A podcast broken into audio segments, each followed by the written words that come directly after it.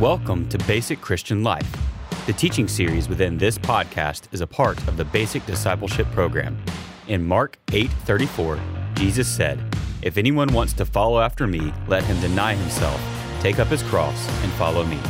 Our hope is that this material will equip you with basic Bible truths that you can know how to effectively follow Christ. Now, let's join today's lesson. Hey, welcome to Basic Discipleship and this series on the basic Christian life. And uh, in this session, we're on lesson number eight. We're talking about assurance of salvation. If you really want to live the Christian life and experience the life of Christ, get it, you've got to have assurance regarding your salvation. Now, I've learned from personal experience, both as a Christian in my own life and as a pastor observing the lives of, the lives of others, that most believers at some point are going to struggle with this issue of assurance. I believe there's one great reason for that. When, when you look at Scripture, you see that Satan is a master of doubt. He deals in doubt and deception. Read Genesis 3 1 and see how he sowed seeds of doubt in Eve's mind in order to entice her into temptation. Read John 8 44 and what the Gospels say about Satan and doubt. Get this our arch enemy takes great delight in confusing people regarding their salvation.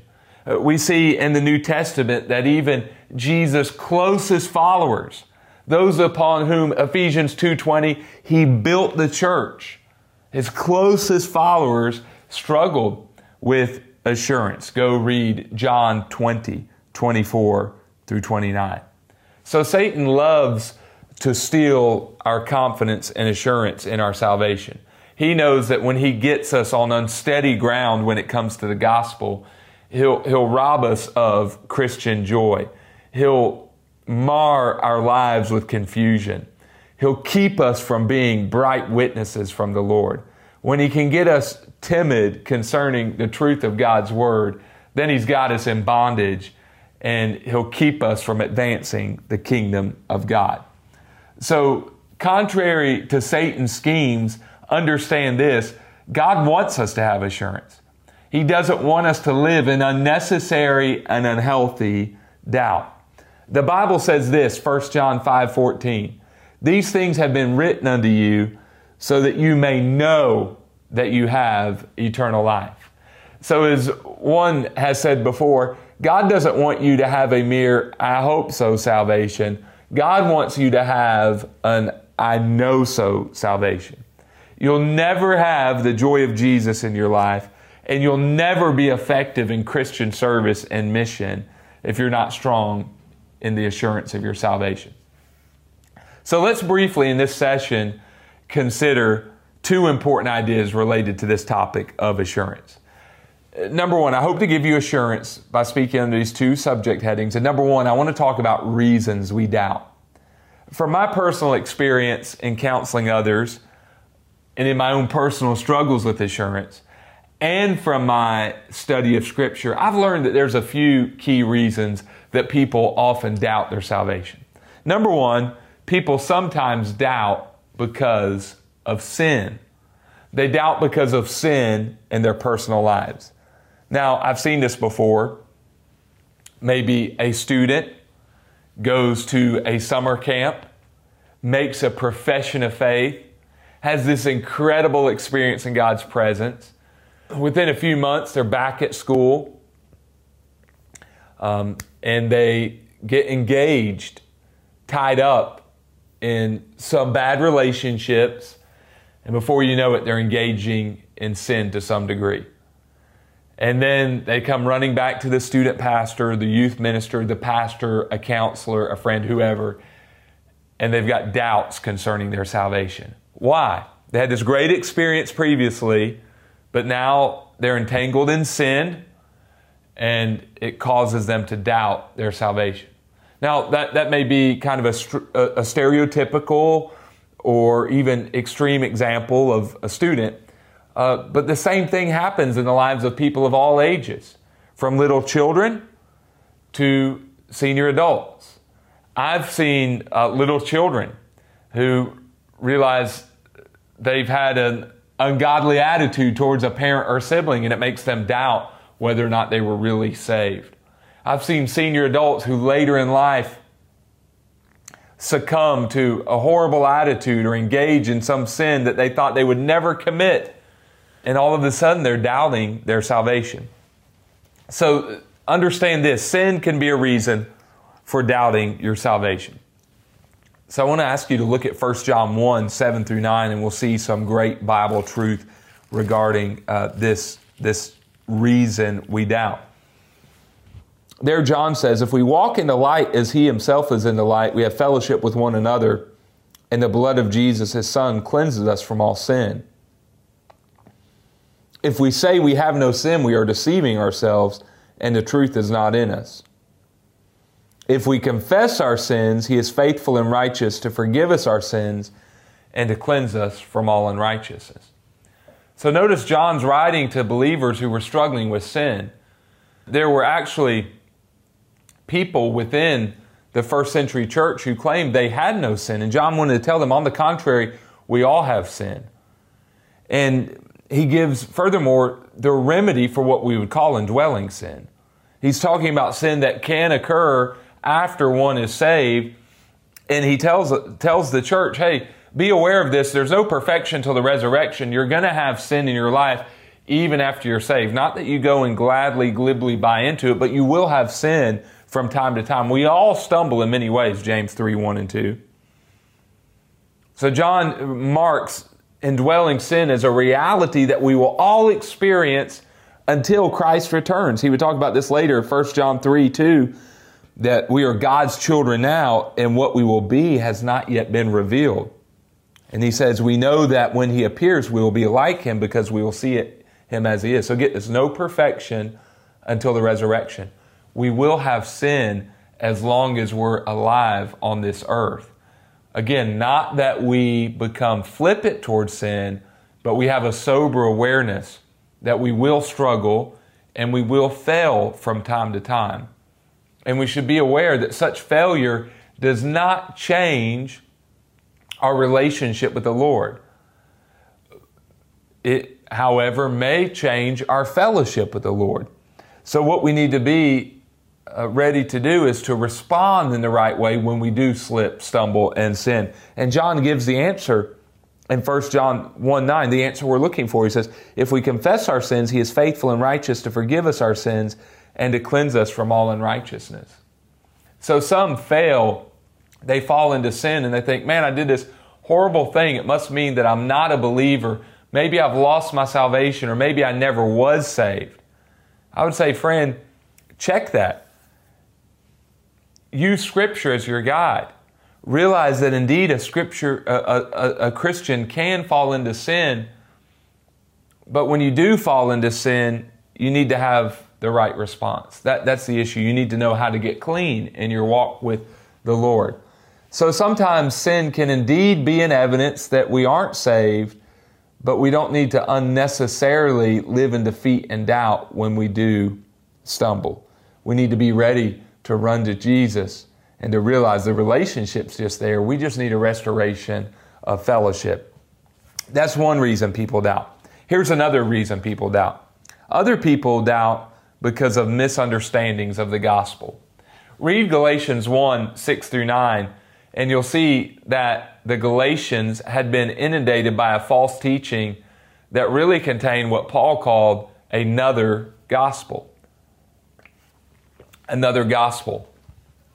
There were teachers in first century Galatia who were teaching people within the church that they didn't really have, that the people within the church didn't have true salvation. They were saying, you need Jesus plus the law of Moses. You need to be circumcised. They were causing people to doubt their salvation through unbiblical, unscriptural, false teaching. And Paul wrote to encourage the church at Galatia to keep their mind fixed on the true gospel. And so the same problem persists into this day. There are some people who are truly saved, but maybe they become seduced by some type of false teaching. Maybe a cult gets that individual within their grasp. Uh, maybe one of the Christian denominations who don't preach the true gospel, the blood of Christ, Jesus, 100% God, who died for the sins of humanity. Maybe a, a Christian group, in name Christian, who teaches a works based salvation, that you must do five uh, special things in order to be saved.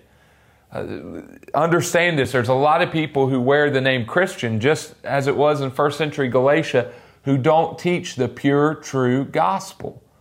And as a result, sometimes Christians uh, become influenced by such groups, and as a result, they doubt their salvation. They wonder, do I really need this extra stuff? Some get tied up in churches that teach, indeed, if you ever sin, it's an evidence that you haven't been inhabited by the Holy Spirit. And so such individuals live in continual defeat and continual doubt concerning their salvation. Understand, sin can be a reason we doubt. Misunderstandings of the gospel can be a reason we doubt.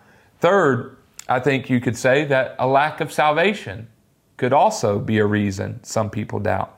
John in 1 John 2:19 speaks of people who were a part of the church and he said they went out from us but they did not belong to us for if they had belonged to us they would have remained with us.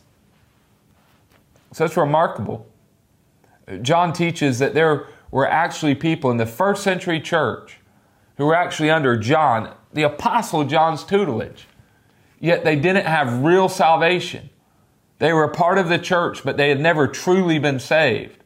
So sometimes there are people within the church, even now, who profess Christ, who are involved with the things of Christ, but they don't really know Christ. They've perhaps been baptized, joined a church, been engaged in mission trips, served, given money, told people they're a Christian, but they're not a real Christian. And guess what? If the Holy Spirit ever begins to work on their heart, what's going to have to, happen? Such individuals are going to have to doubt their salvation.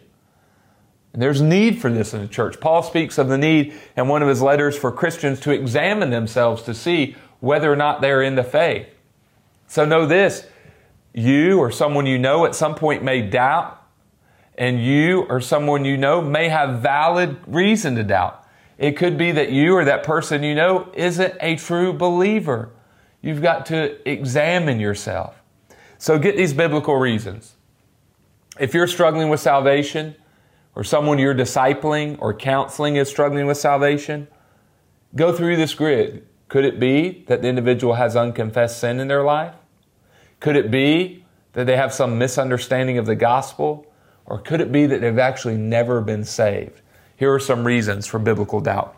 Let's talk number two about important ideas related to salvation. I believe when we study Scripture, we see three important ideas related to assurance. Three biblical concepts we must grasp if we really want to fight for assurance in the gospel. Number one, I think of this idea of feelings. Feelings. In order to fight the good fight of faith, in order to have strong confidence in Christ, we've got to have a biblical perspective concerning our feelings and emotions. We, we have to understand this. Sometimes our feelings can betray us. We have to understand this. We can't rely on feelings for assurance of salvation. Sometimes we won't feel saved. I've been struggling with allergies recently the other day after a long day of work and teaching three different times and a lot of activities throughout the day and meetings and responsibilities. Allergies on top of all of that. When I got home in the evening, can I tell you, I didn't feel saved. I felt horrible. Sometimes based upon what we eat, sometimes based upon a busy schedule, sometimes based upon physical sickness, our bodies can get to the place where they cause great emotional distress. And in such moments, we may not necessarily feel saved. I really believe if you don't get proper Sabbath rest and take a day of week, the week just to chill as God has commanded you to do, you will in time become a person who is pretty miserable. You perhaps won't feel safe. Just think 1 Corinthians 19, 1 through 5 of the example of Elijah. Elijah, the, the hero of Hebrew prophecy, held up as prophet of all prophets. Yet on one occasion, he was on the verge of suicide because he had gone without food and proper rest. Because on top of that, he had great opposition from some really ungodly people. Know this Isaiah may not have felt like a child of God. He may have felt like he wanted to die. He may even ask the Lord to kill him. He may have been on the verge of suicide, but mark it down. He was a child of God. And understand this, friends, you've got to pay attention to your feelings. You, you, can't allow your feelings to dictate where you stand with the Lord. You have to stand strong, not in how you feel, but in what the gospel says and what the Word of God says and in what Jesus did for you. And understand this if you're trusting in your feelings, then you're trusting in your feelings. Remember this salvation isn't about a trust in how you feel or what you've experienced. Salvation ultimately is a trust in the perfect, crucified, and risen Lord Jesus Christ. So realize when you're trusting in your feelings, you're trusting in a gospel counterfeit. Trust in Jesus. Letter B, I think of this. Here's another important concept related to assurance. I think of this idea of fruitfulness. You could read in Matthew 7 15 through 23. Jesus talked about this. And he, he, he said this By your, their fruit you will know them. Good trees, according to Jesus, produce good fruit. Bad trees produce bad fruit. Jesus said in John 15 5, Abide in me and I in you, and you'll produce much fruit. So get this if you've got the root of salvation, you'll have the fruit of sanctification. If the Lord, Philippians 2:12 has worked into you his salvation, he will Philippians 2:13 lead you to work it out. If there's been an internal change by the Holy Spirit of God, there will be an external change at some point. So we, we've got to be fruit inspectors in a way of our own lives and even of the lives of others. We've got to realize that if salvation is really present, there will be fruit. So there were times in my life where I've doubted my salvation. I've had those low moments like Elijah. And you know what I've often done? When I get to that dark night of the soul, I try to look back. I try to look at the words of Jesus where he spoke of good fruit. I try to step outside of myself and ask myself, have I ever produced good fruit for Jesus? Have I ever seen him do anything in my life? Have I ever experienced His grace? Has He changed me at all in the past? And when I ask questions like that, even though I'm far from perfect, I have to say the answer is yes. I know He's changed me. I know His Holy Spirit's worked within me. I know He's produced some good fruit in my life, and I can stand confident in my salvation. Get this feelings, fruitfulness, and then lastly, number C, there's this issue of faith. We have to understand Romans 4 3 that Abraham was justified by faith, not by works. And we, Ephesians 2 8, are saved by faith, not by works. So many times people doubt their salvation because they're really focused on works. We need to remember that salvation is based on faith. So, what we do when we doubt is this we go back to Have I trusted in Jesus Christ? that he was the God man who lived a perfect life on my behalf, died for my sins, and was raised to save me. If you say, Yes, I've placed my faith in that, then the Bible teaches you have been saved. We have to understand that faith is the answer. Faith is the basis of our salvation, not how we feel not whether or not we've messed up or blown it. At the end of the day, is the question is this Are you trusting in Jesus Christ for salvation? I remember an older method for sharing the gospel with others.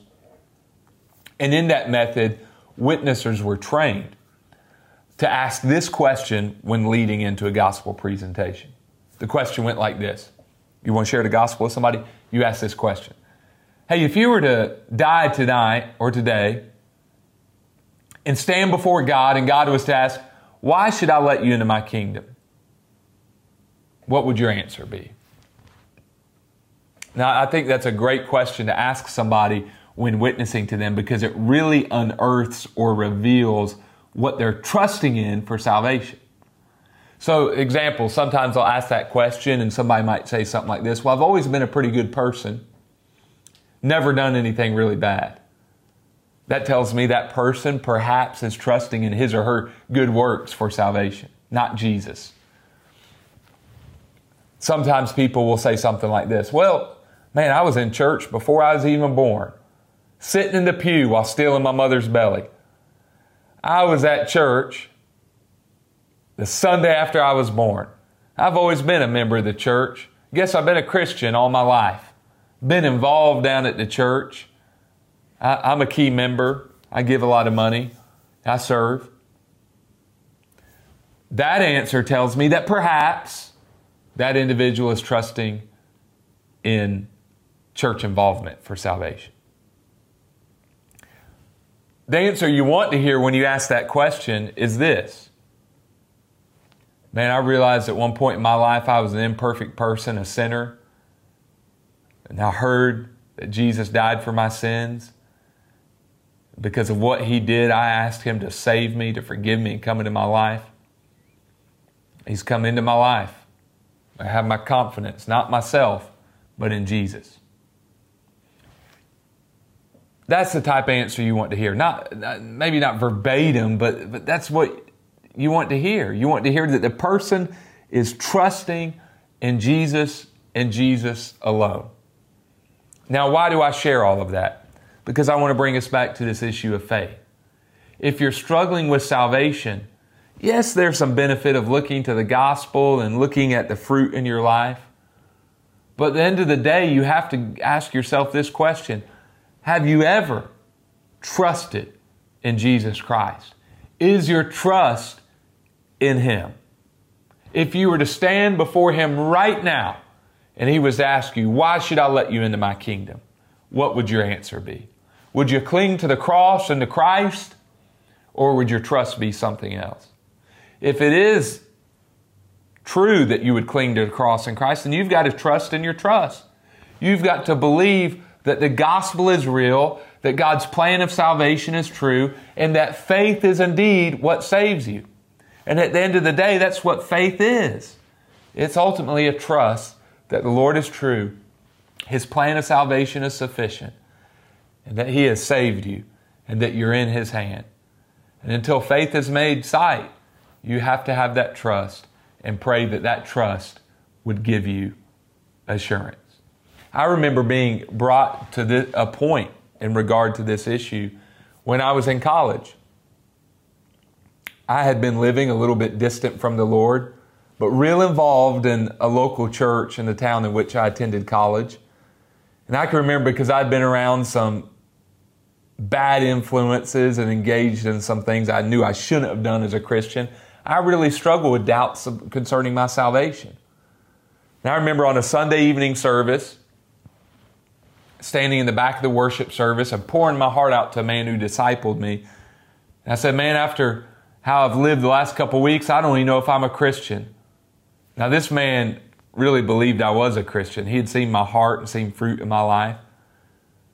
But he just kind of challenged me in that moment. Okay, Patrick, if you think you've never been saved, if you think you don't know Jesus, if you feel that you've never really placed your faith in Him, if you feel your entire Christian life up to this point was a sham, then let's just go on down front right now and pray. And you can ask Jesus to save you. You can place your faith in Him, and we can take care of this right now. It's almost like the way he presented it, it brought me to this point where I realized, you know what? I have done that before. I have placed my faith in Christ, and I have seen some fruit in my life.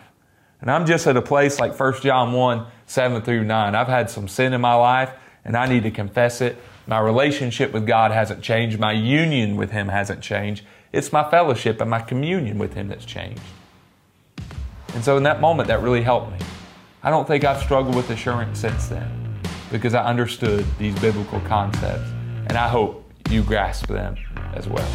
Thank you for joining us today for our lesson on basic Christian life. Stay current with other episodes by subscribing to our podcast or visit us online at basicdiscipleship.net. If you have any questions about the materials presented in this lesson, or if you would like to give feedback, email us at info at basicdiscipleship.net. Thanks for listening.